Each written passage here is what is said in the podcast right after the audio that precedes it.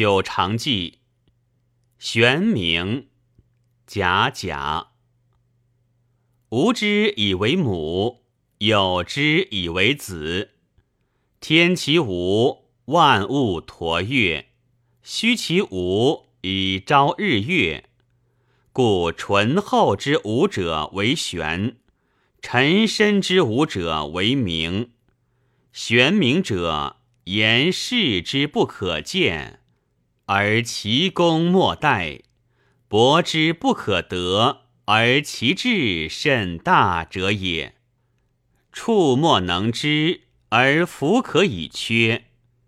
气则精也，感莫能辨，而弗之能追。骨则行也，应莫能觉，而弗可以离。化则神也。受莫能察，而福之能济，虚则灵也。天地一语也，日月一化也，阴阳一见也，有无一应也。故曰：二气构则生化，二机合则生智。气与志感，机化应也。生有其时。化有其机，存有其发，亡有其极也。水生鱼而鱼不知，气生物而物不见，火生发，激动而不明。气有九化，曰实曰方，曰高曰下，曰虚曰实，曰动曰静，曰滞。志有六变，曰日月，曰风，曰火，曰湿，曰燥，曰寒。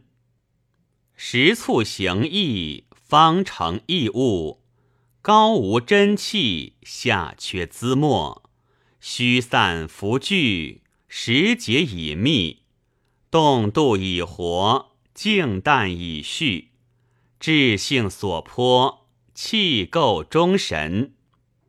日光化则生变，风绝化则生毒，火泄化则生疫，湿石化则生腐，燥分化则生散，寒瘀化则生结。万物之道，气运相成。故天之气以九度，地之气以六分。天之运以五行，地之运以六气。一而九，数四十又五，为天。一三五七九，阳也。得二十又五数。二四六八十，阴也。得三十数。得五十又五数，为地。故天身无九，过之则衰；阴成四六，至则速变。